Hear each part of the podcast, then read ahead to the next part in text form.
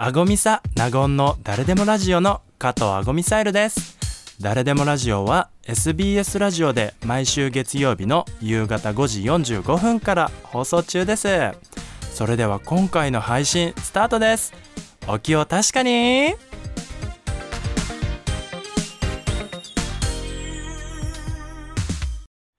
改めましてドラッグクイーンの加藤アゴミサイルです。同じくナゴンアパッショナータでございます。本日もですね先週に引き続き、ゲストの方がお越しいただきましたのでご紹介させていただきましょう。株式会社 FBM の代表取締役古谷太郎さんです。古谷さんよろしくお願いいたします。はいよろしくお願いいたします。はい。古谷さんが代表取締役を務める FBM ですが先週 LGBTQ 絡みの社内制度がとても充実していることも伺いました。ねびっくりしたよね。ね例えばですね同性パートナーの慶長休暇の付与ですとか、うん、えー、社内でですね匿名でえー、ネットで相談ができるシステム。いいよね。これいい、うん、ですとか、うん、あとはこう同性同士でね、うん、あのお家を借りられる時に、まあ、基本的にこうね同性同士はお断りしますっていうところが多い中、うん、FBM さんはそういうのをね気にせずあの全然ご相談くださいというようなね、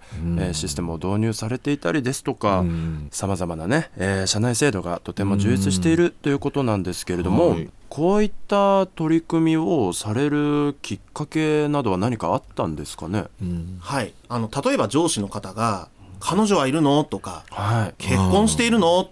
ていう言葉を部下に、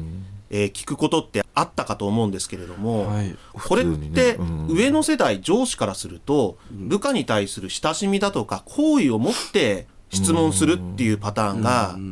多い気がするんですよね。悪意を持ってこういうこと聞く人っていないですよねあんまり。あかもしれないですね。ただこれは LGBTQ の当事者の方に限らないのかもしれないんですけれどもこういった質問をされると傷つくとか確かに。不快な思いをされるっていう方がいるという話を聞きまして。いろんな事情があったりねしたりとかもするし。そういったところでその方のその抱えているあのいろいろな事情もありますし、やはりこちらが好意的にした発言というのが相手を傷つけることもあるんだということを、えーと、学ばなくてはいけないと。いうことで、この LGBTQ というのはまさしくそのような問題なんじゃないかという問題意識から始めたことなんですね。いやもう何回も言われてきたからなんか、当社でも実際にえーと、トランスジェンダーの方が、はい。うん、まあ、この方はトランス男性の方だったんですけれども、はい。うん、えー、更衣室を男性の更衣室を使いたいというご希望があったんですけれども、はい。はい、そちらの方にその要望にうまく応えられずに、うん、せっかく入社してくださったその方々が辞めてしまったという、そういう苦い体験がありましてそういったところからも問題意識を持ち始めたというのがきっかけになっていますね。